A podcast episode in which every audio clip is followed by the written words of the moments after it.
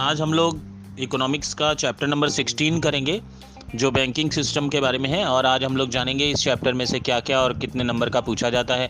ये सारी बातें जानने के बाद हम लोग डिस्कस करेंगे उन सभी प्रश्नों को, जो इसमें से पूछे जाते हैं। तो आप बिल्कुल तैयार रहिए रेडी रहिए, और सुनते रहिए। अगर हो सके तो आप अपनी किताब, अपना बुक सामने रख लीजिए। अगर बुक्स आपके पास अवेलेबल नहीं हैं, लेकिन ऐसा नहीं होना चाहिए, आपके पास किसी न किसी तरह किताबें अवश्य होनी चाहिए।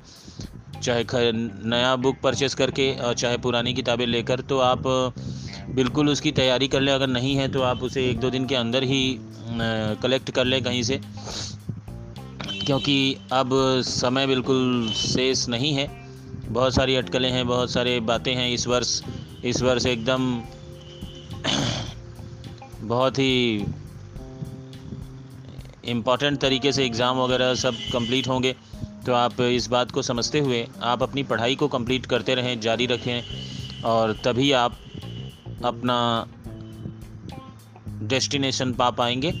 इस बात को एकदम गांठ बाँध के रख लें।